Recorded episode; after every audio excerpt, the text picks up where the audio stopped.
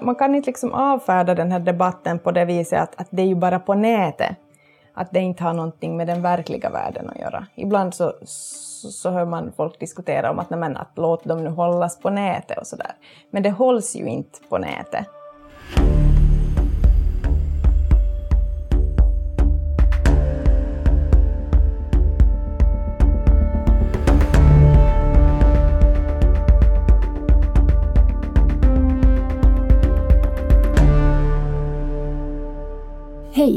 Här är Forskaren, en podd från Åbo Akademi. Mitt namn är Pamela Friström.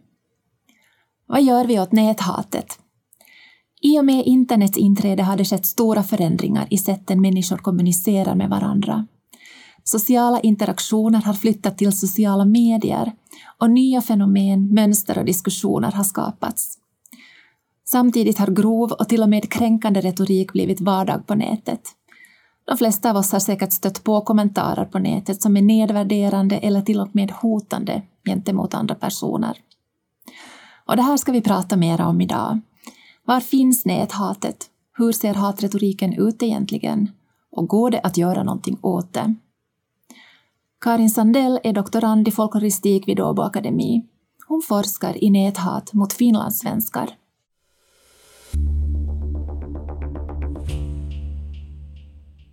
Vad är näthat? Ja, näthat som, som definition så är ju kanske ett lite knepigt ord. Det är många som har sin egen uppfattning om vad det, vad det innebär och sådär. Men om man nu som någorlunda kärnfullt ska försöka definiera det så är det ju alltså hatiska och hotfulla yttranden på nätet. Och de här yttrandena kan liksom rikta sig mot enskilda personer eller, eller mot grupper. Och det kan ju då vara på olika sätt som man kommunicerar på nätet. Det kan vara kommentarer, det kan vara mail, det kan vara blogginlägg och det kan vara diskussioner.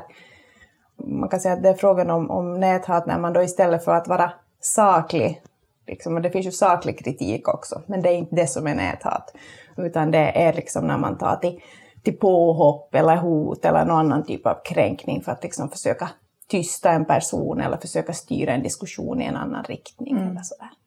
Var, varför ska man forska i det Finland, eller um, varför ska man forska i det näthat som riktar sig till det svenska i Finland?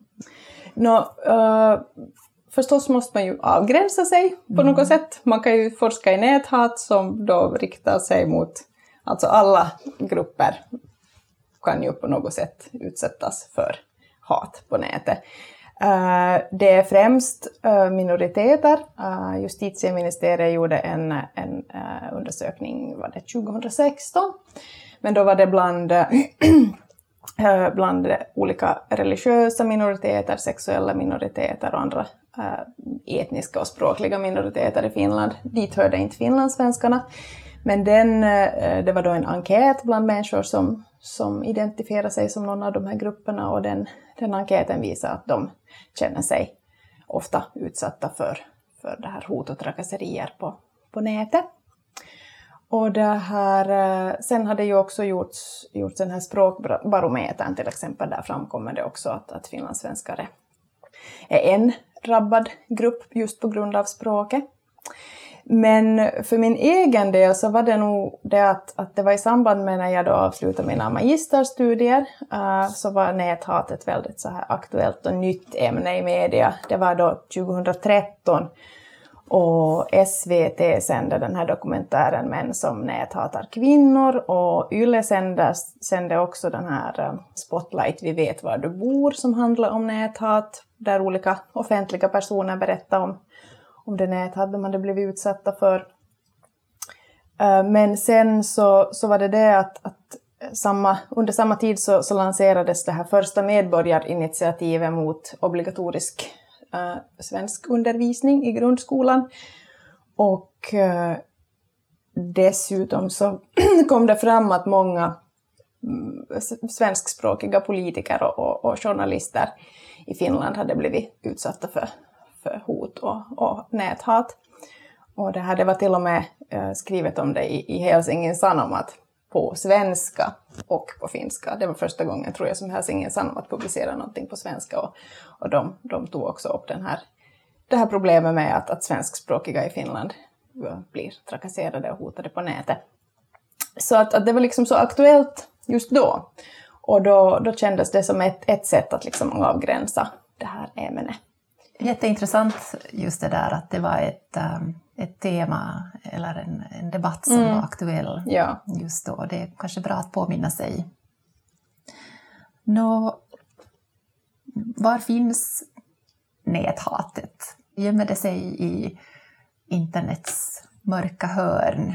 Uh, ja, till, till en början trodde jag att det skulle gömma sig i internets mörka hörn. Så att när jag skulle skapa mitt material så, så tänkte jag att jag, jag liksom kommer inte att hitta direkta exempel sådär. Och det här, jag tittar nu runt förstås i de här olika, uh, olika dagstidningarnas kommentarsfält, i kvällstidningarnas kommentarsfält och sådär. Och jo, visst där kunde det finnas lite, men de är ofta hårt modererade de här, att de, de lyckas eh, åtminstone då eh, verkar de ha varit, varit liksom snabba på att, att radera sånt som, var, som de ansåg att bröt mot deras regler.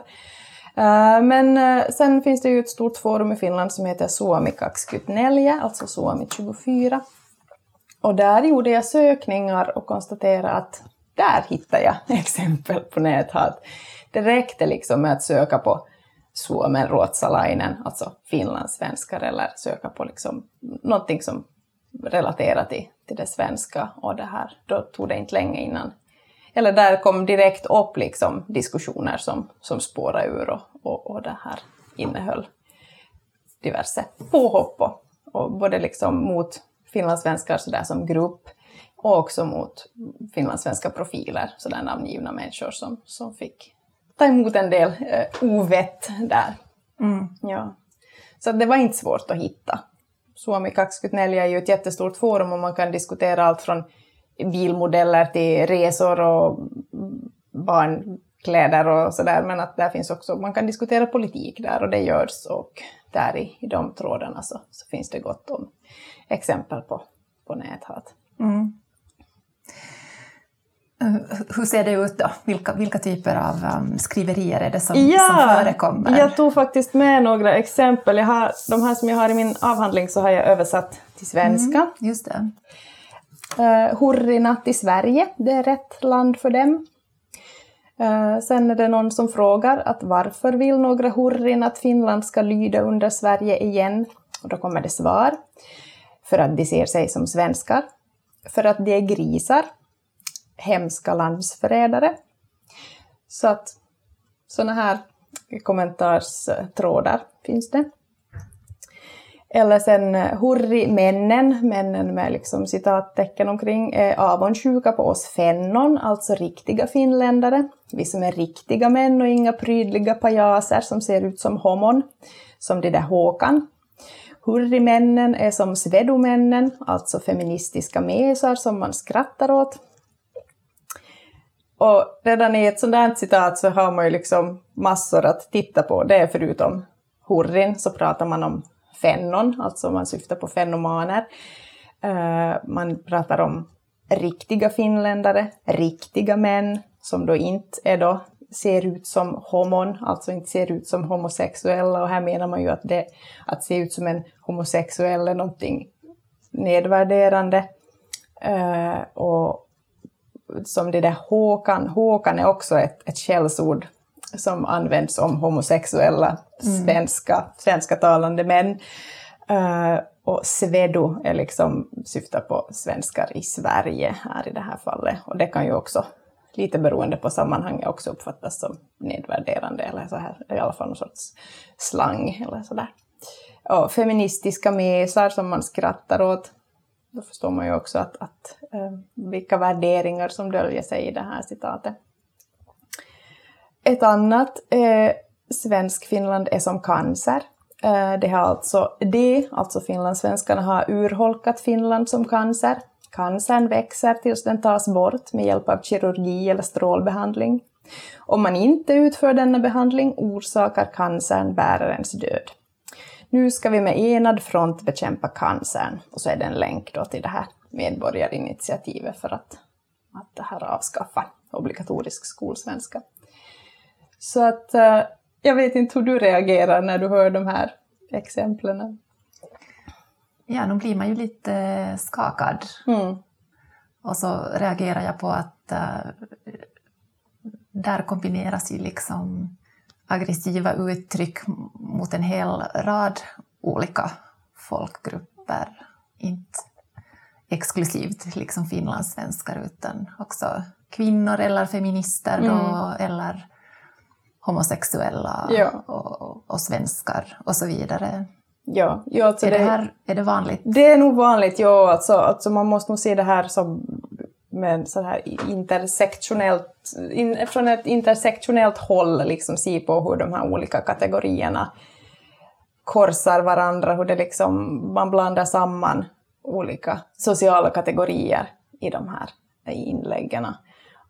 På det sättet så, så, så berör det inte heller bara svenskspråkiga i Finland, utan det, det handlar om många andra också. Samtidigt som man ju förstås som finlandssvensk kan identifiera sig som, som kvinna, som homosexuell, som feminist, som... Ja.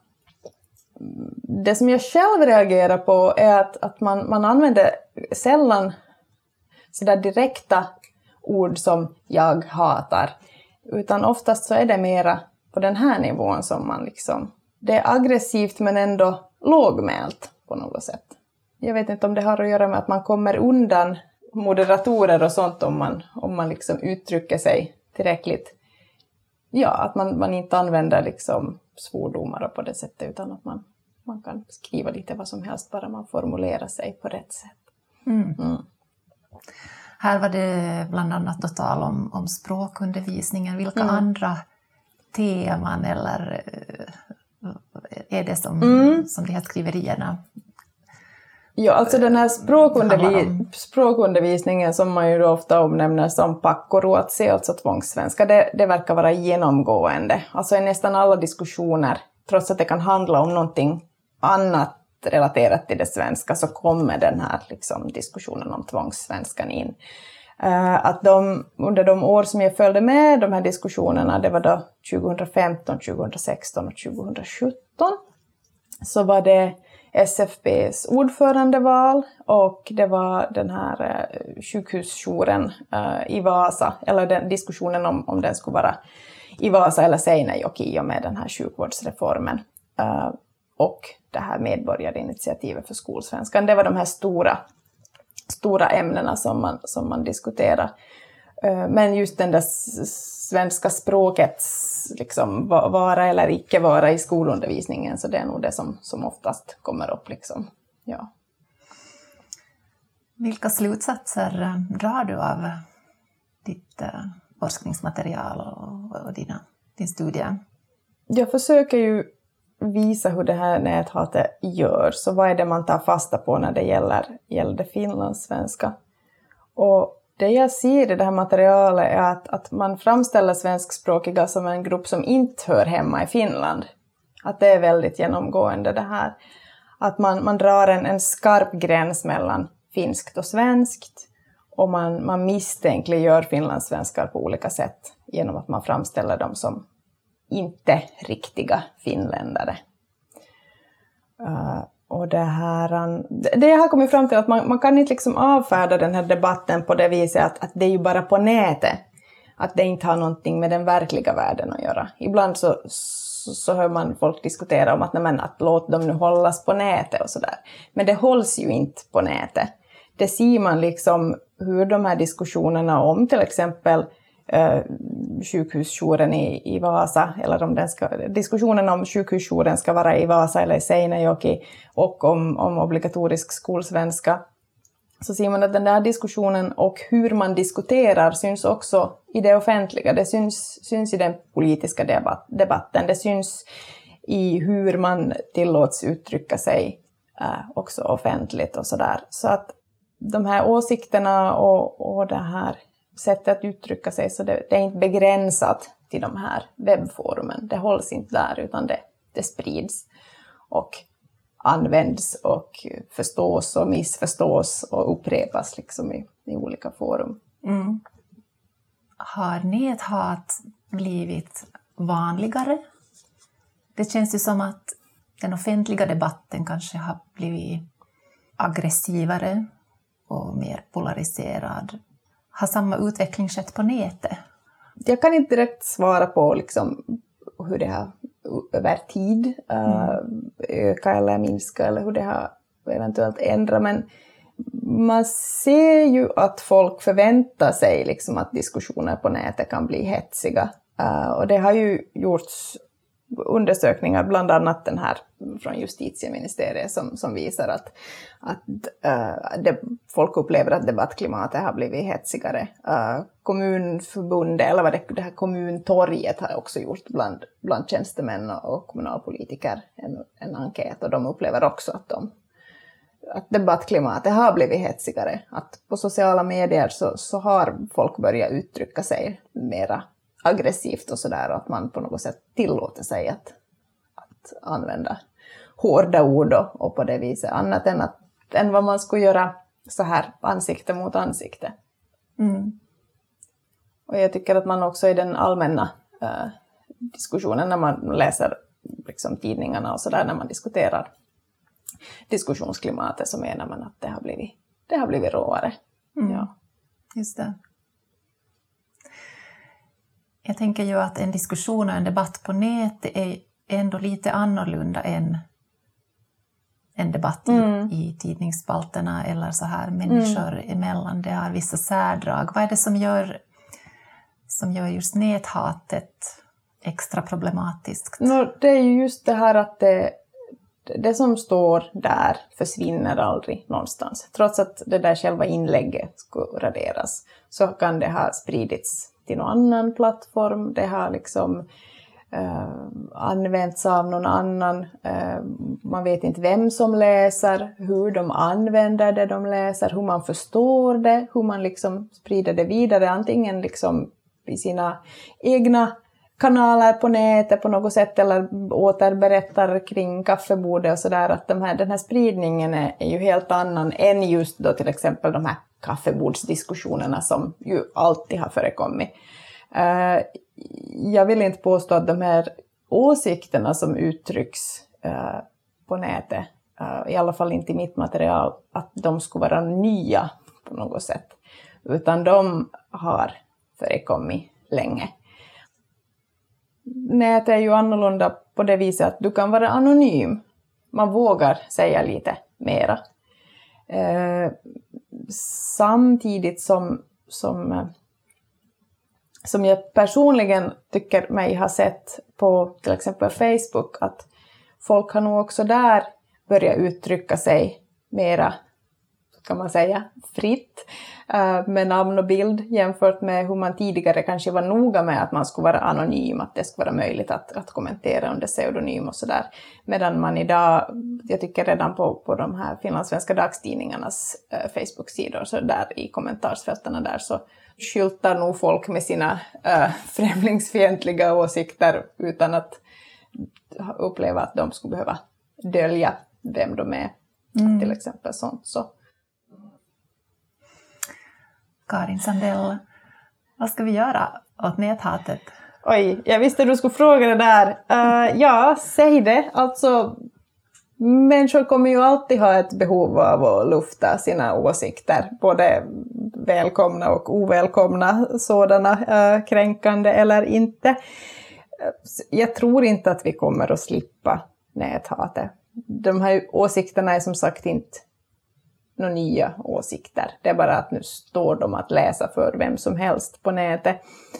Man har ju liksom luftat de här på puben och runt kaffebordet och på andra ställen tidigare. Men, men om vi nu alla själva bara börjar ta ansvar för vad vi skriver och var, och dessutom att man själv är, ser till att vara källkritisk till det man läser, så kanske vi kommer en bit på vägen. Mm. Mm. Det är inte fel att inte tycka om någonting. Alltså det är inte fel att vi kan ha starka negativa reaktioner på någonting. Men det finns ett slags fel i att tillåta oss själva att börja tänka på andra människor på ett visst sätt för att någonting i möte med den andra väcker mera negativa reaktioner. Camilla Kronqvist är filosofiedoktor och universitetslärare i filosofi vid Åbo Akademi. Camilla skrev sin doktorsavhandling på temat kärlek. Och hon menar att både kärlek och hat är känslor som inte riktar sig på sak, utan på person.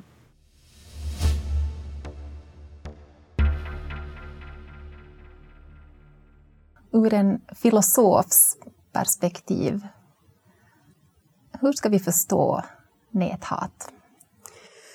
Den fråga som jag som filosof på, på sätt och vis först måste ställa mig om vi ska börja tala om näthat. Så det är liksom, hur ska vi förstå hat? Vad är det vi gör på sätt och vis när vi vill tala om det som sker på nätet som en form av hat? Och då måste vi börja tänka på vad hat är för ett slags ord. Vad är det för ett begrepp? Vad är det som det här begreppet på något vis försöker fånga in i vårt liv eller vad är det vi försöker göra när vi använder det här orden. Och den första känslan som man kanske har när man vill säga men vad är nu hat egentligen? Så kanske man tänker att, att hat det är nu en sån här stark känsla som vi kan ha, en känsla av ogillande. Vi tycker inte om någonting och sen kan vi säga att vi hatar det där. Så vi har barnen som säger men jag hatar mina läxor eller jag hatar liksom mögelost. Och så, här. så det är bara liksom starkt ogillande. Så det här är väl en slags början då. Men, men sen kan vi börja undra, vad är det där starka ogillande? Och då kanske vi lätt tänker, jo men det är den här känslan av ogillande eller den, just en stark känsloreaktion. Men vad är det där ogillande? Jo, den är på något vis negativ. Men vad är det där negativa? Hur ska vi få tag i det negativa? Om vi bara tittar på vår känsloreaktion blir det väldigt svårt att förstå vad som gör vissa känslor negativa och andra positiva. Vi kan till exempel säga, jo men den är, det är för att den är så stark. Mm. Ja, men, men när jag känner stark glädje eller jag känner, liksom, jag, jag känner mig euforisk, ska vi säga det är en jättestark känsla? Ska vi säga att det är en negativ känsla? Nej, det ska vi säga, nej, det är en positiv känsla. Så, så vill vi förstå varför vi vill kalla vissa känslor positiva och negativa kan vi inte bara titta på vår känsloupplevelse. Vi måste titta på sätt och vis på vad de här känslorna gör i relation till varandra. Och det här handlar inte bara om vad, vad våra känslor liksom kan, kan orsaka oss att göra. Så vi tänker på det här lilla barnet som liksom säger jag hatar mina läxor och kastar liksom boken i väggen och då kan boken gå sönder. Så då kan vi tänka, ja men du skadar saker i din omgivning, det är det som gör det här negativt. Det här är sant, men tänk också på situationen när vi säger att någon på sätt och vis förgås av sitt hat. Alltså hatet verkar inte alls i världen. Inga böcker kastas eller någonting sånt. Men vi har sådana här bilder av hur människor blir svarta eller fula eller liksom just på det viset uppätna av hat. Mm. Och då se, tänker vi att liksom hat är dåligt på ett annorlunda sätt och det är då som jag måste säga att okej, okay, vi måste förstå någonting mera om hur hatet då blir en form av förhållningssätt att se på sig själv, att se på världen som just går utöver det här. Så man kunde säga att många filosofer som försöker utforska känslor, så de betonar då att, att känslor både har ett sånt här mera då kroppsligt eller affektivt element, ett sånt känsloelement, men att de också har ett mer kognitivt element, alltså de handlar om vissa slags tankar, så det är på något vis att vi förgås av det där, eller äts upp av våra hatiska tankar kan vi kanske tänka. Men vi tänker också att liksom känslor på något vis också är kopplade till saker vi vill göra eller liksom förändringar vi vill åstadkomma i världen. Vi vill få världen att bli på ett visst sätt när vi har våra känslor. Så då blir frågan, vad vill vi att världen ska bli? Eller hur ser vi på världen när vi hatar? Och du menar alltså att våra känslor formar vårt sätt att förstå världen. Då, hur förstår den, den som hatar, hur förstår den sin värld? Och vi ska börja att förstå hur våra känslor, eller hur vi försöker göra våra känslor meningsfulla i vårt sätt att tänka och tala. Ska vi säga att det, det, när vi på sätt och vis är ett i våra liv, så lever vi och gör, Eh, vi är hela i det vi gör, vi är väldigt inne i någonting. till exempel. Så här, jag sitter och skriver eller ritar, jag gör någonting jag tycker om och det finns ingen skillnad mellan mitt intresse att göra det och det jag gör. Känslor kommer ofta in och skapar en, en slags uppspaltning mm. i min värld. Eh, jag får en idé om att det finns en, en yttre värld där ute och en inre värld i mig som på något vis inte står i samklang. Och vad vi gör då, eller vad vi ofta vill göra, är att vi vill på något vis återskapa den här enheten. Vi vill bli av med avståndet mellan inre och yttre.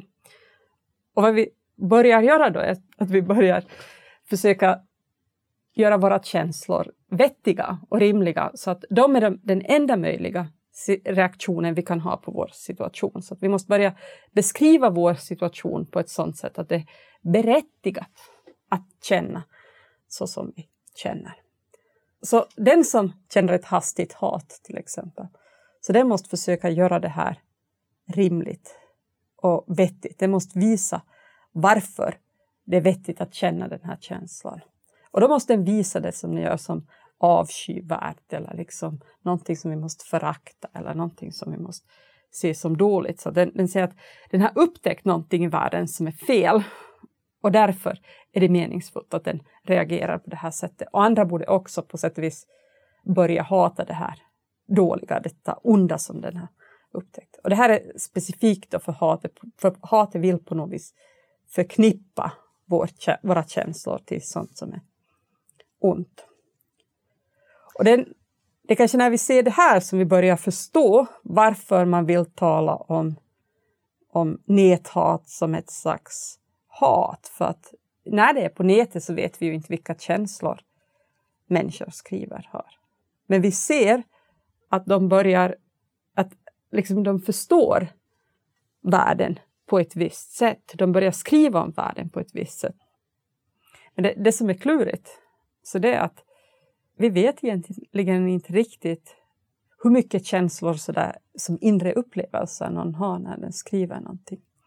Det kan också bara vara en, en liten irritation eller något sånt här, men som när vi ser det i skrift framstår som ganska hatiskt. Alltså det, det är på sätt och vis en slags öppen fråga. Varför uttrycker sig folk så här? Är det för att de känner väldigt kraftigt eller är det för att de tänker att det är så här man ska uttrycka kritik?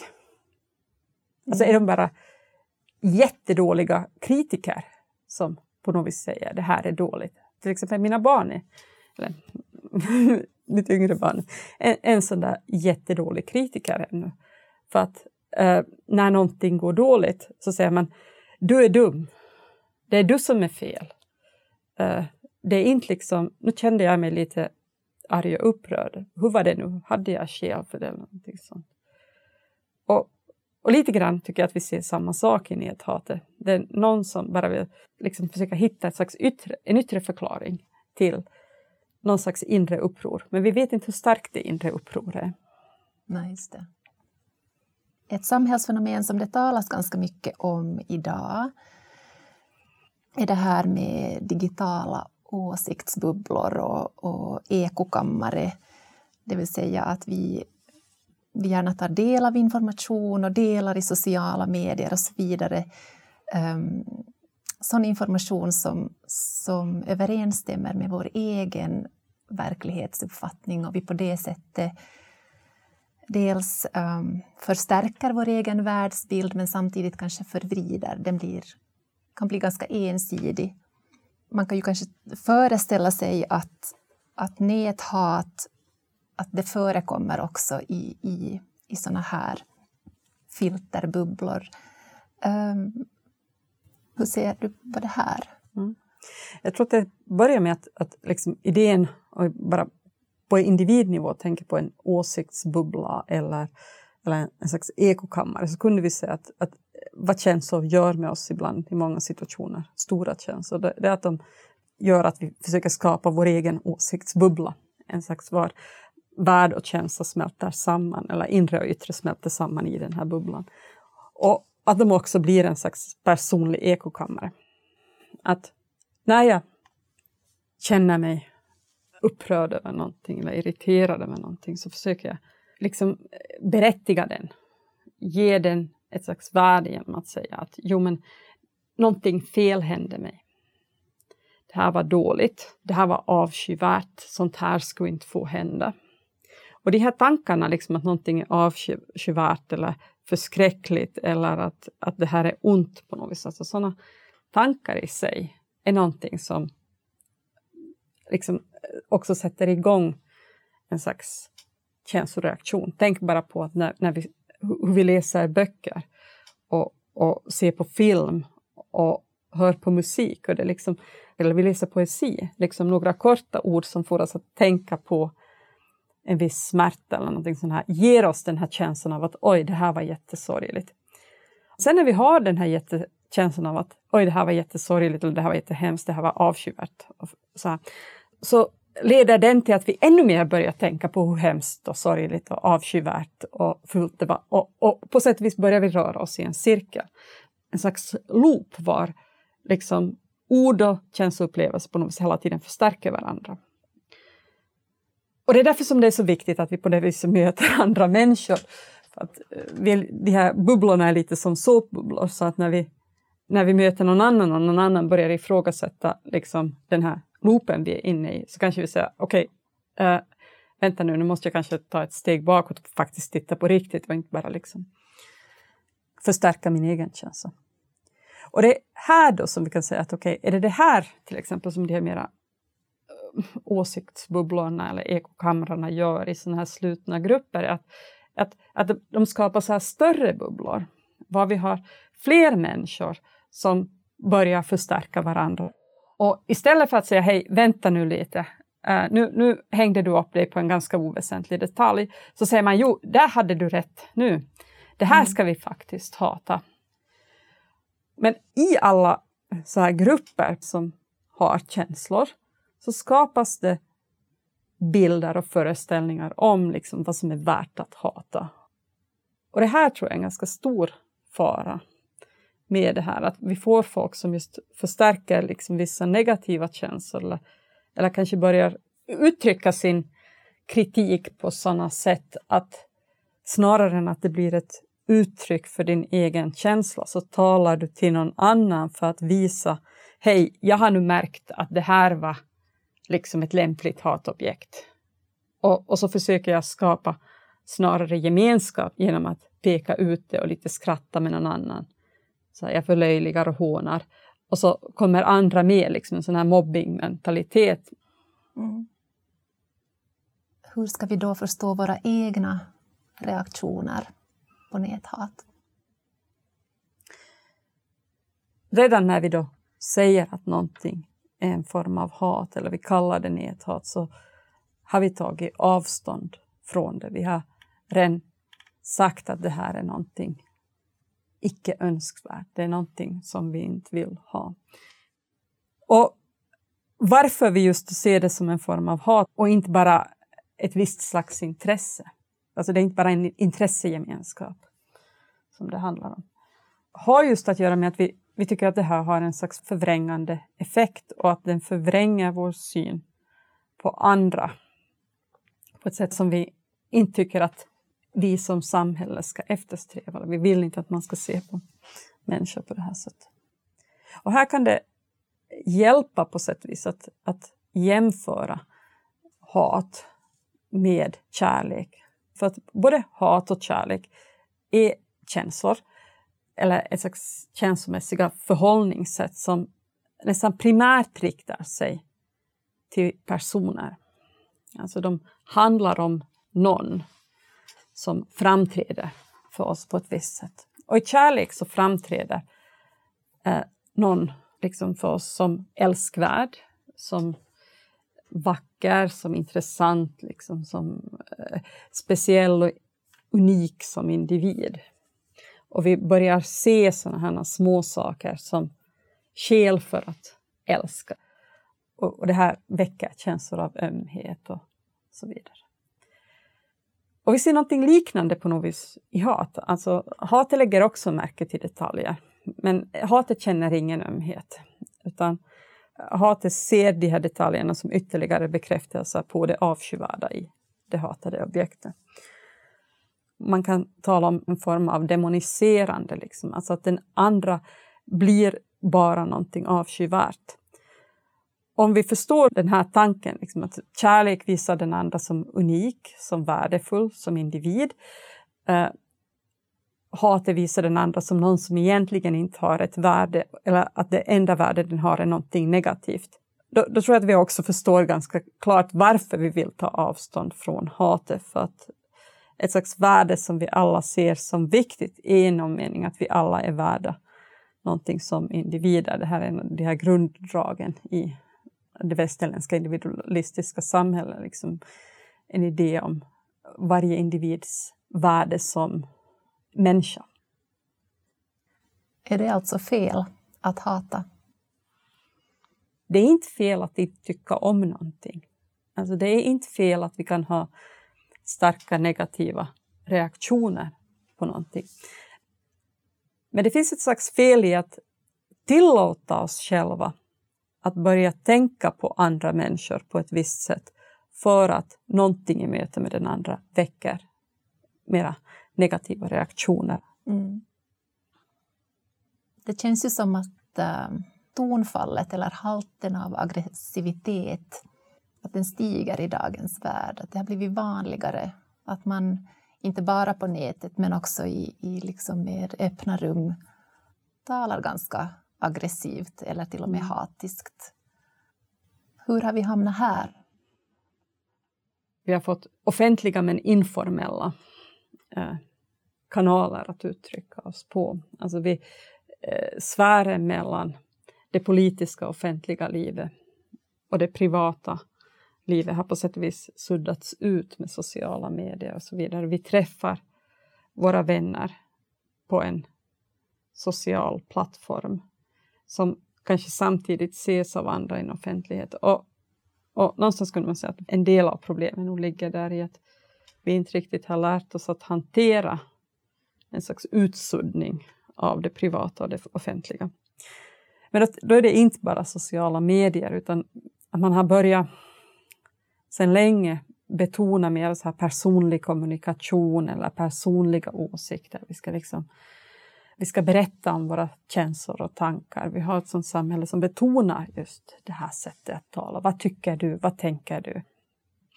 Och om jag tänker på den värld som jag växte upp i så, så var det helt klart att det inte fanns en sån här betoning på det viset vad vi tyckte.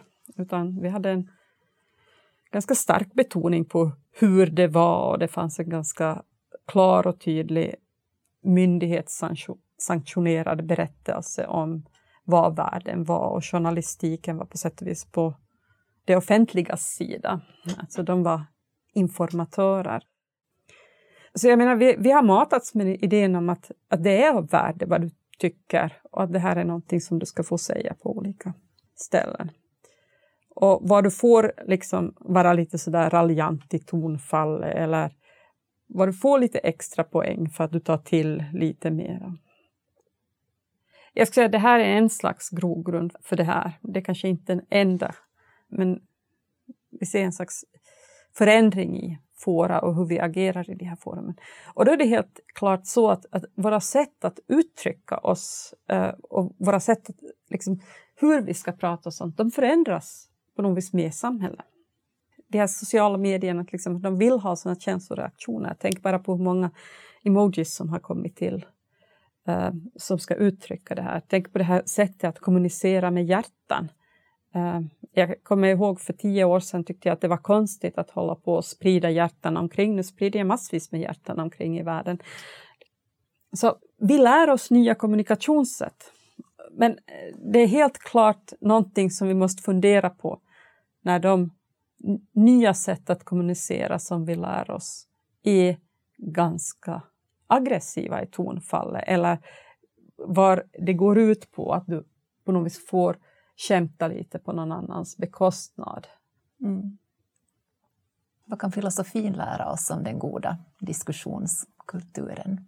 Jag skulle säga att filosofin kan lära oss jättemycket och jag tror också att det är viktigt här att se att när vi kommer till frågan om hur ska vi föra goda samtal om angelägna mänskliga frågor i offentligheten så har vi i filosofin en liksom mer än 2000 år gammal tradition var just det här har varit den frågan som man ställer.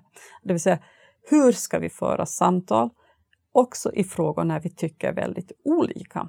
Alltså, hur ska vi leva med att den andra inte tycker som jag och ändå försöka komma fram till någon slags, om inte sanning, men gemensam förståelse för vad det är som är viktigt eller vad, det, vad den andra tänker. Jag vill inte säga att filosofin alltid har lyckats med att liksom leva upp till sitt ideal, men den har i alla fall ställt frågor om de praktiker vi behöver liksom främja på sätt vis för att utveckla eller eftersträva de här värdena i vårt liv. Och en av de viktiga saker som kommer in där och som också hänger ihop med en slags idé om en moralisk bildning eller fostran. Eh, på engelska brukar man tala om moral education. Jag vet inte riktigt hur vi ska översätta det. För fostran känns mm, inte... Bildning kanske? Ja, bildning är lite bättre, men fostran känns inte lika bra på svenska. Sådär som, fast det är det ord man använder på engelska. Man talar ofta om att man ska främja olika intellektuella dygder. För om vi talar om en dygd, och det här ordet är inte speciellt bekant för många idag, så tänker man inte bara på att vi ska ge folk kunskap om hur de ska tala, utan det handlar nästan specifikt om att också träna våra känslor och våra omdömen och att tänka på känslans plats i våra omdömen och hur känslor på ett bra sätt ska komma till uttryck i det vi gör och säger. Okej, okay, vad är då de här dygderna? Dygder hänger samman med att vi ska utforma ett slags positiva karaktärsdrag, ett slags dispositioner att bete oss på ett visst sätt. Så vi kunde tala om dem som ett slags tankevanor men också en slags inställning och attityd som vi tränar i det filosofiska samtalet. Som kontrast till de här intellektuella dygderna så hittar vi sånt som eh, slarvighet eller ouppmärksamhet, att man gör snabba omdömen, att man är ohederlig och opålitlig, man är liksom oförsiktig, man är arrogant i sitt sätt att tala. Och sånt. Man blir lätt distraherad eller man, man håller sig inte till argumentet utan man, man tar till det ena slagträ efter den andra. Så eh, mot de här lasterna eller intellektuella lasterna, så kunde vi då se intellektuella dygder som ställer frågor om hur ska vi tänka klart? Vad betyder det att vara noggranna? Vad betyder det att kunna föreställa sig saker eller liksom använda fantasin på ett hjälpsamt sätt för att förstå? Vad betyder idéer om saklighet om vi inser att känslor finns med i bakgrunden i våra grundläggande sätt att förstå världen? På vilket vis drivs vårt tänkande av en vilja till att se riktigt snarare än förvrängt? Vad betyder den här kärleken till sanning? Där jag skulle säga att den väldigt mycket handlar om att vi måste se varandra sanningsenligt.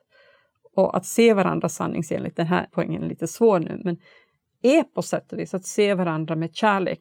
Om vi säger att det är en sanning att varje individ är unik så måste vi på sätt och vis se den med kärlek. Det är det vi gör när vi säger att varje människa är unik. Det är ett slags kärlekens perspektiv på den andra.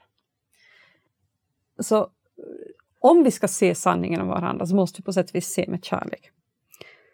Det handlar om att utveckla en slags sund skepsis. Att också ifrågasätta sina egna reaktioner. Och också sträva till att på sätt och vis vara hederlig, inte att ta till enkla trick. Inte att försöka få snabba poäng. Det här är inte en hederlig debattstil utan den som vill vara hederlig i sitt tänkande inser att det finns andra som tänker på annorlunda sätt och att jag alltid nästan måste beakta hur andra ser på det. Så det handlar ganska mycket om, också om att fostra en slags ödmjukhet, en slags medkänsla för andra. Men också mod, och här blir det svårt, att stå upp för det som jag ser som rätt och sant när jag tycker att någon annan börjar förvränga verkligheten. Så det, det handlar å ena sidan om att, att säga, okej, okay, hur kommer det sig att du kan tänka så där? Och om jag bryr mig om dig, om jag har omsorg om dig, så undrar jag hur du har kommit dit. Men att säga, men jag kan inte acceptera hur du tänker. Eller om du säger så här, så förnekar du någonting som faktiskt är väsentligt. Och för att säga det här så behöver vi mod. Och då blir frågan, hur tränar vi upp liksom mod? Hur tränar vi ödmjukhet? Hur tränar vi liksom en slags sanningskärlek och medkänsla? Det här skulle jag säga är de jättestora utmaningarna som vi står inför idag. Och det är kanske det som filosofin i första hand, liksom, den fråga filosofin ställer oss för i fråga om näthat. Hur kan vi utveckla det offentliga samtalet så att också känslor finns där med, med vad vi lär oss i att både tala liksom ur känslor, och om känslor och med känsla för den andra. Tack för att du lyssnade. Du hittar fler avsnitt av Forskaren på adressen www.abo.fi forskaren och där kan du också läsa intervjuerna i artikelformat. Vi hörs!